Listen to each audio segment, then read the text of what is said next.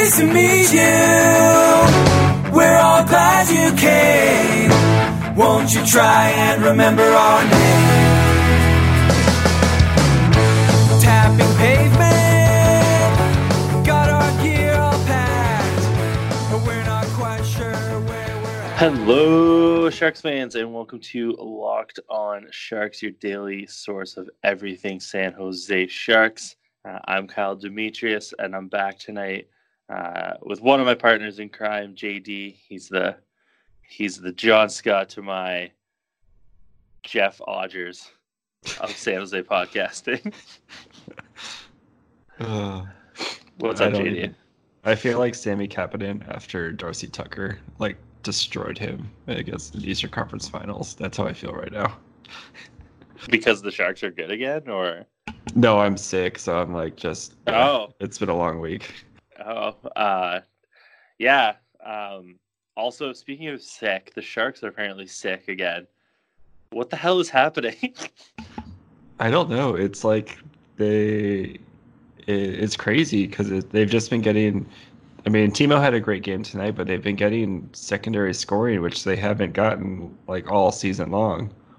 Yeah, so Nason scored tonight. Letunov scored his first NHL goal tonight, which I called on the last podcast. So kudos to me. Maximum Letunov. He was so pumped after he scored. Yeah, he should change his name to Maximum Powers. Just the name he mustn't touch. It was the Letunov goal is. It was kind of Johnny on the spot because Eric Carlson jumped up into the play and kind of made it happen, and Letunov jumped on the rebound. But it was weird because that made it. So the weird thing about tonight's game is that it was 2-0 Oilers after 5 minutes. And it looked like they were just about to absolutely put the hammer down and kill San Jose dead in their path. And then San Jose scored 5 straight goals. Yeah, it's crazy. I thought the game was over after McDavid, because that McDavid goal was so pretty, where he just comes flying in and does McDavid things, and poor Ferraro had no chance on that. Yeah, Ferraro with a running start or a skating start still wouldn't have been able to stop McDavid. It was fucking silly. McDavid got the puck at the red line. It was already 70% speed, and then by the time he got to the blue line, he was at full speed, just going around Ferraro like he wasn't even there.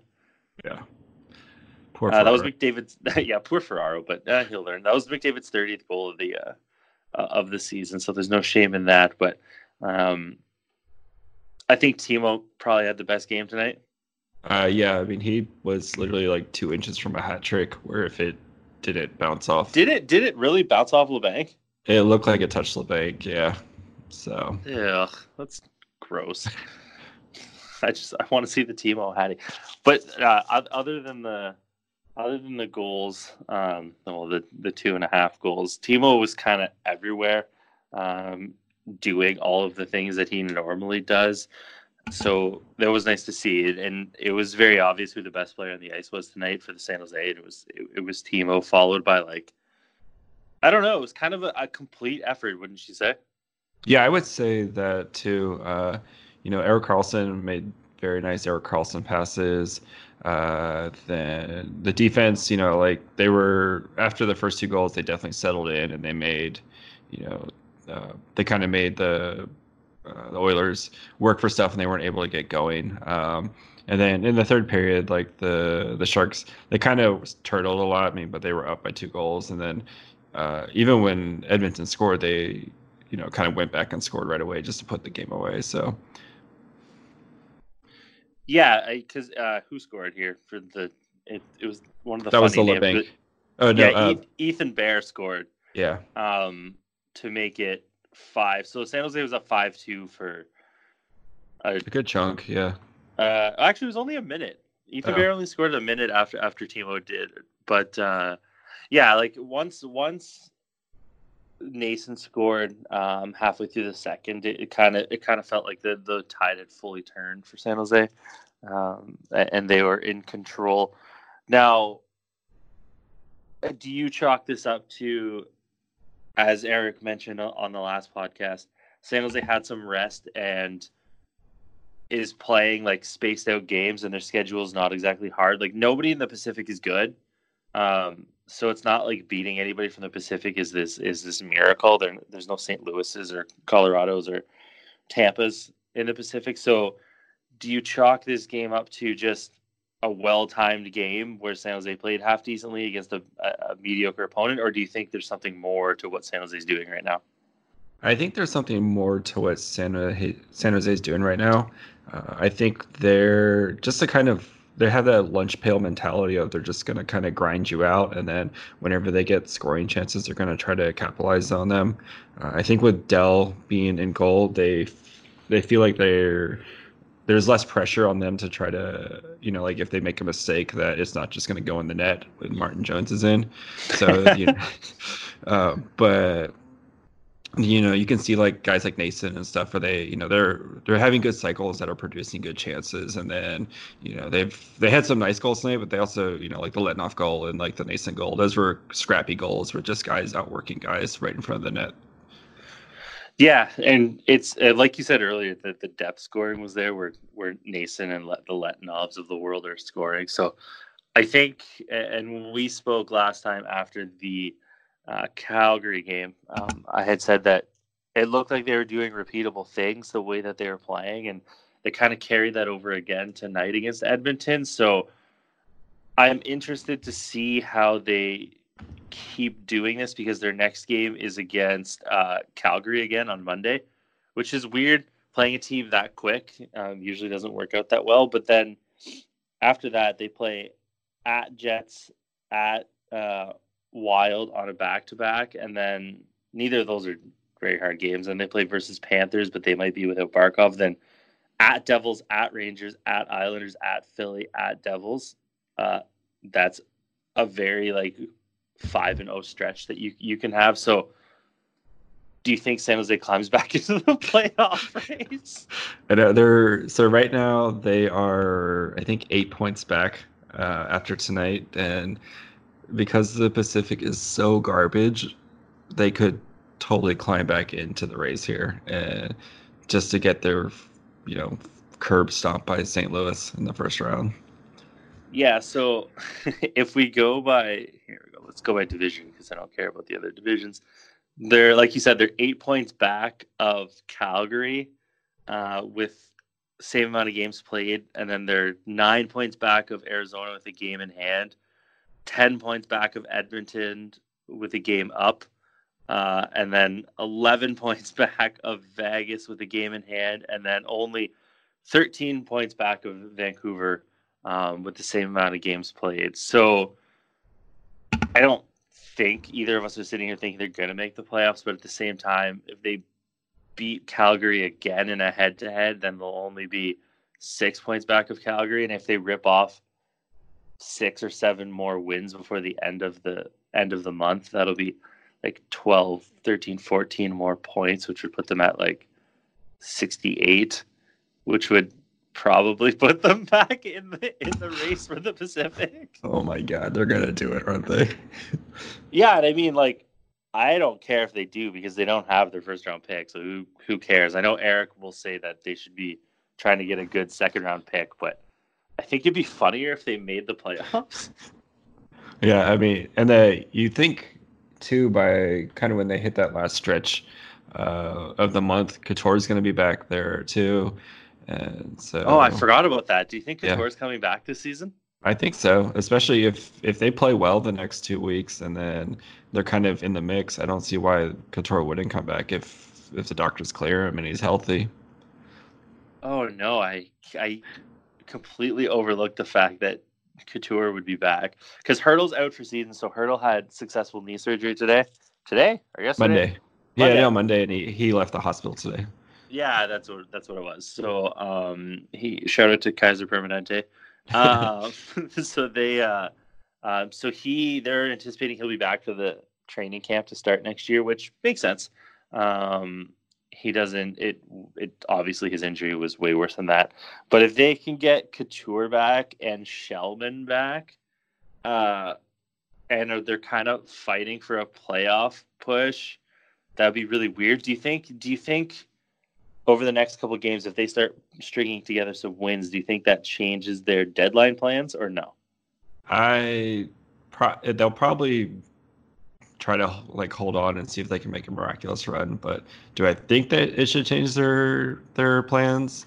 No, I still think that they should try to like trade off like Dylan and Melker or whoever you could get stuff for. So, because again, what's the ceiling of the team right now?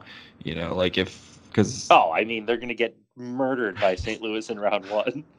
Yeah. But you never know. I mean, look at everyone last year thought Tampa, you know, when they played the Islanders and what happened there. No, Columbus. Or Columbus, sorry. When they played Cumbus. Yeah, the Cumbus. 1, 2, 3, 4, 5, 6, 7. They have 7 games. 1, 2, 3, 4, 5, 6. They have 7 games left before the deadline. So here's the 7 games before the deadline. Versus Flames, at Jets, back-to-back, at Wild. Versus Panthers, at Devils, at Rangers, at Islanders. So 1, 2, 3. At least 3 of those should be wins against the Devils, Rangers, Wild. And then they could easily sneak out a Flames Jets win. That's 10 points right there. Yeah. Yeah. If you think if they split the Flames, or if they split with the back-to-back between the Jets Wild and the Wild. Yeah. And then, yeah, then they'll be back home for the Florida game. Then yeah, the Rangers one kind of worries me. The Rangers are bad.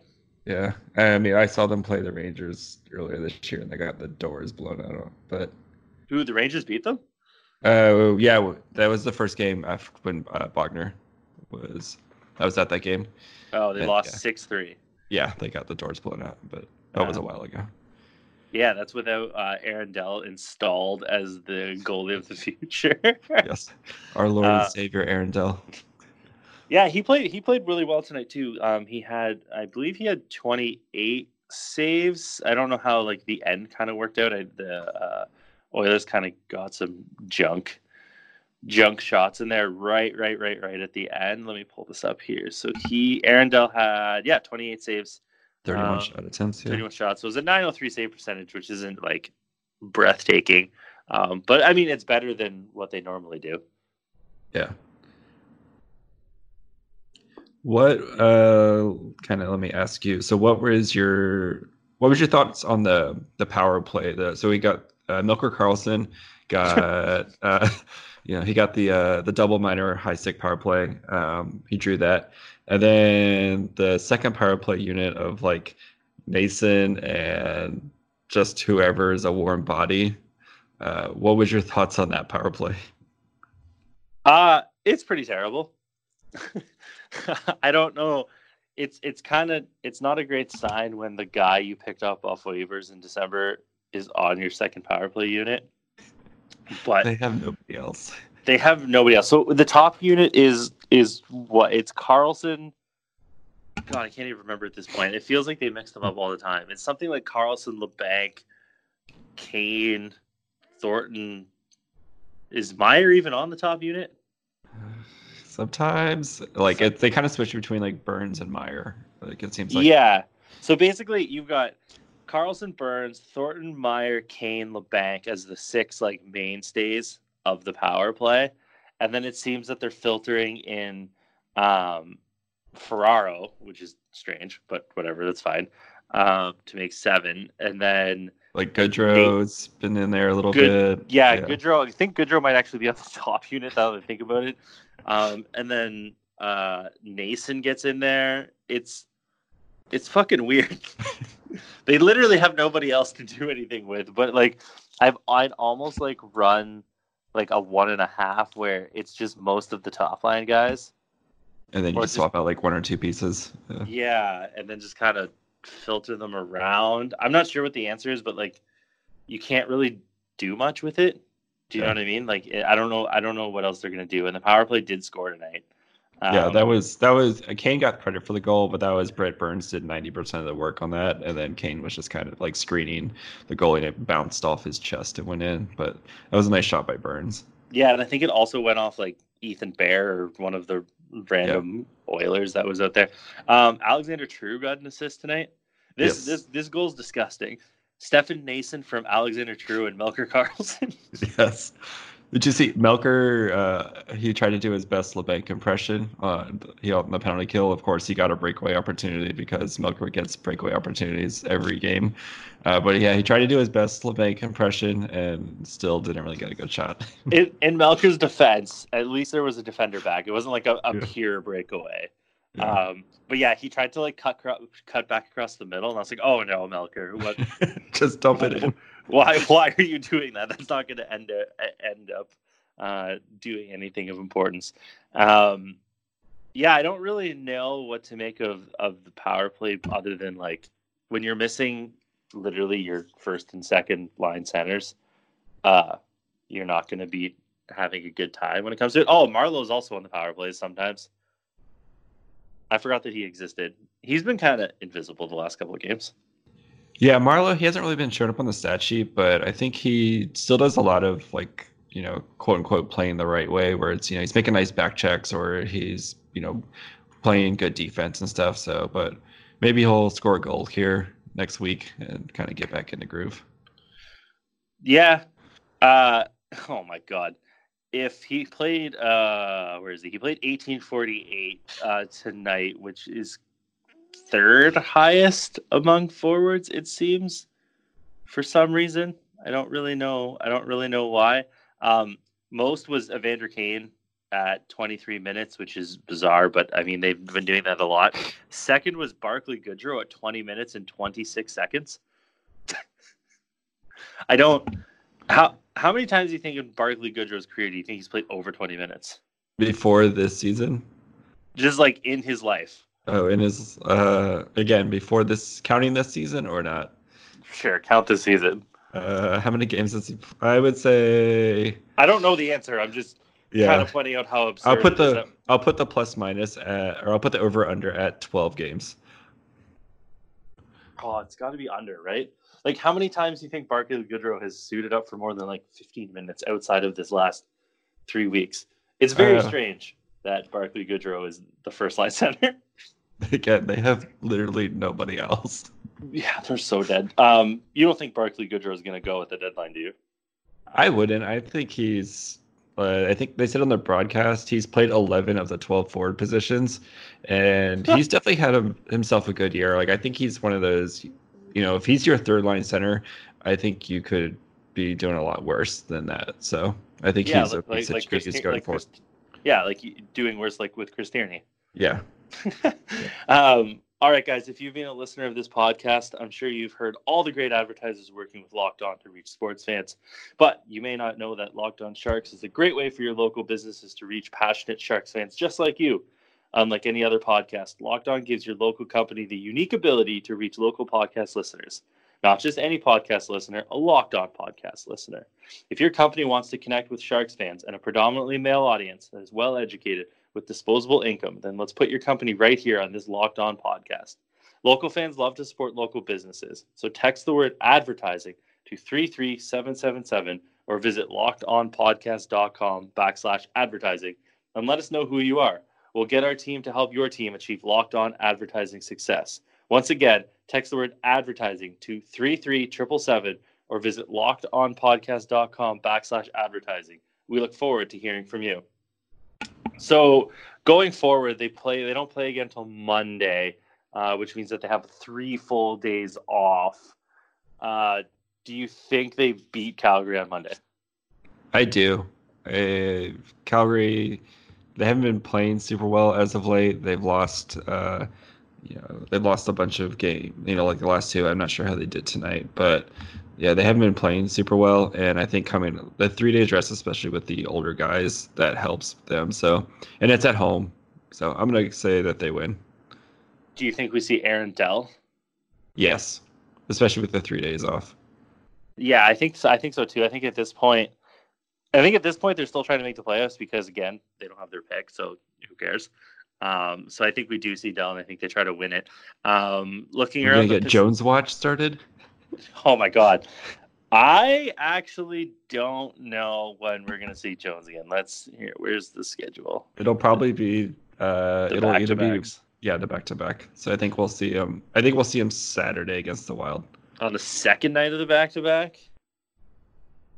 Ooh. They're gonna, yeah. I don't know. It'll definitely be one of the Jets or Wild game. Yeah, for sure. So looking around the Pacific tonight, obviously Edmonton lost San Jose. Anaheim lost in overtime to Montreal. Vegas beat Florida 7-2. Oh, yeah, Jesus. LA lost to the Islanders 5-3. Makes sense. Vancouver lost to the Wild 4-2. Oh, Calgary lost to Nashville 3-2, and Arizona lost to the Coyotes 5-3. Or sorry, Coyotes lost to the Hurricanes 5-3. What a depressing division this is. It's there for the taking. It's literally. So I saw this today. I think again, Charting Hockey. Sean Tierney pointed out that only LA and Vegas have positive like goal differential daggers, whatever that means. We'll have to get Eric on here going forward or for the past couple games. So basically, he was surmising that any of the Pacific teams that are kind of on the bubble should just make a run for it because they can get into the playoffs. And I kind of think that's what San Jose's looking at, don't you?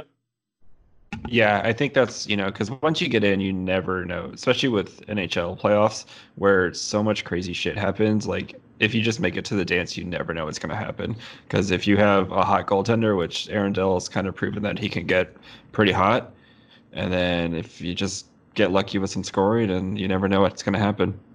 Avenge the Blues series from last year. How great would that be? Oh that my God. That'd be amazing. So right now, if the playoffs started, it would be Blues versus Flames, Avs versus Stars, Canucks versus Coyotes, and Knights versus Oilers. Ugh. Please save us. Please save us, San Jose. Get in there. I don't even care if they get swept. It'll be awesome. I do think that they should still sell at the deadline regardless. Like keep the plan going. Yeah, because it's if they trade Dylan, it's not like you have Heed, who's a capable defenseman who just never gets played. So like, remember Tim Heed? Yeah, he's a thing who plays every once in a while. But I think like it's not a huge drop off from Dylan to Heed, where it's, you know, you're playing some scrubs. So yeah, like he's capable. I think there is a drop off, but he's capable. It's not like they have nobody in waiting. And then get rid of Melker, get rid of Sorensen, let the kids shine. What if the kids carry us to victory? That would be ridiculous. After all these years, you just need to play rookies. Yeah, like Letunov, True, you're taken, Shellman, they're all in the lineup just absolutely feasting on bottoms of other people's lineups. That'd be so funny. It'd be sad though because Hurdle wouldn't be there, but I know. It would be super funny. All right, let's wrap it up with who do you think, other than Timo, what was the biggest thing that stood out to you tonight for San Jose, either good or bad? Brent Burns kept tripping on his own self a lot tonight. Yeah, he kept falling a lot. That was weirdly, but I think Brent Burns played well on aggregate. Yeah, he just kept tripping. Yeah, I don't know why he kept falling, but this is the kind of Brent Burns performance that we're used to from the past years, where it doesn't really matter all that much about the defense because his offense is so good. Those first two goals were basically purely credit to Brent Burns. There's no real like two ways about it. He made those goals happen. Yeah. And he ended up, those were his only two assists of the night, but you can tell when Brent Burns is playing with like some like mojo or whatever, or he's not. Some jam? I guess so. When he's playing with some jam, but when he's jumping up in the play like that, and it's two games now, right, where he's been like activating into the forwards and playing like the Brent Burns we're used to, and his offense is overcoming his defensive deficiencies. It's late. I can't say that word. Okay, I'm done with this. Do you have any final Brent Burns thoughts? No, and I think Šimek did save him on one of his where he fell down and stuff. So it's nice to see Šimek kind of getting back into it. Yeah, I think Šimek also had an assist tonight. Maybe not. Maybe I'm just making that up. I don't know. Again, it's late. The only people without points tonight were Marlowe, Goodrow, Gambrell. Man, Dylan Gambrell, Mario Ferraro, and Radick Šimek. Dylan Gambrell played 9 minutes tonight. What are we doing here, folks? Yeah, and Marcus Sorensen played 847. Yeah, just trade those guys. Yeah, exactly. Letunov played 823, which is kind of sad because he was playing pretty well. Where the hell's Melker? Melker played 11. Get out of here. Yeah, I think get rid of Goodrow, get rid of Gambrell, get rid of Melker, get rid of Sorensen. I would be happy. Yeah. Shout out to the Honeywilders for letting us use their music for our intro and outro. You can find them on Spotify and various other places, including Facebook, where you can check out where they're playing in and around the Bay Area. They post their schedule on there. They're good dudes. Go have a drink. Go check them out. That'll be a fun night. I guess we don't really shout anybody else out anymore. I guess that's kind of it. Oh, shout out to the Locked On Network for hosting your daily Sharks info 5 days a week right into your ear holes in 20 to 30 bite-sized minutes for your commute. If you want to follow JD on The Bird, follow him at MyFryHole, spelled MyFryHole. If you want to follow Kyle, you can follow him on The Bird at Kyle Demetrius, spelled traditionally, as you would say. Yeah, the regular ways. My name is Kyle, the regular ways. Demetrius, the regular ways. JD, any final thoughts? If you haven't already, like, subscribe, follow, give us a review. All of our reviews are from really old, so we like some new reviews. And maybe if you post a funny one, we'll read it. Only 5 stars. Only 5 stars. 5-star reviews. Or get the hell out.